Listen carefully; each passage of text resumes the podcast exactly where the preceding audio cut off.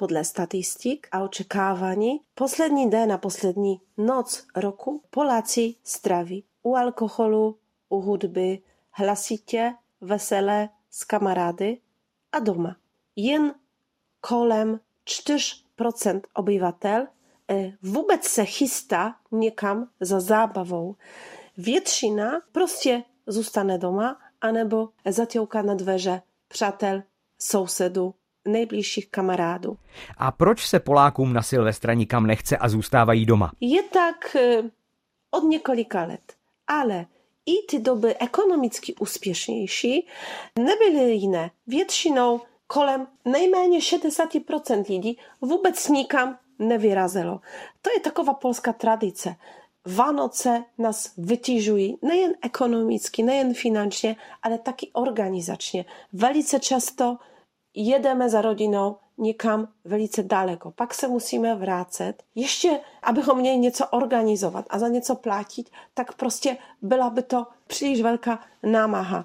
Velice často Poláci prostě chcou si v toho Silvestra odpočinout. Jen nemohou, protože je hlasitě, všude ohněstroj, hudba, party a tak dál, party u sousedů a tak dál. Tak nikdo nespí, každý se baví, ale každý taky myslí na to, aby prostě um, šetřit peníze. Takže se lidem na konci roku chce spíš šetřit? Peníze šetří taky města. Na začátku dvacátého prvního století populární byly majdany, koncerty, které dělala města pro obyvatelstvo, pro turisty. Ta největší města organizovala koncerty hvězd polské a zahraniční hudby. To oslavilo hodně, zvlášť mladých lidí, několik desítek tisíc obyvatel se bavilo například na staroměstských náměstích Warszawy, Wrocławi, Krakowa a tak dál.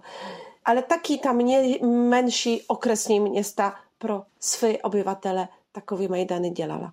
Pandemie to přerušila a to už se nevrátilo. A myslím si, že se nevrácí v nejbližších letech, protože města jsou taky finančně přetížená, lidé mají úplně jiná očekávání, nechtějí už, aby ta města jim organizovala zabavu, chtějí, aby jim organizovala dopravu, školu a tak dál. Stejně myslí o svém vlastním životě, Poláci se snaží šetřit a pokud mají na vybranou dát peníze na Vánoce nebo na Silvestra, vždycky ty Vánoce vyberou. Tím končí seriál Českého rozhlasu Liberec, ve kterém nám novinářka Kateřina Uczkiewicz přibližovala vánoční a silvestrovské zvyky v Polsku.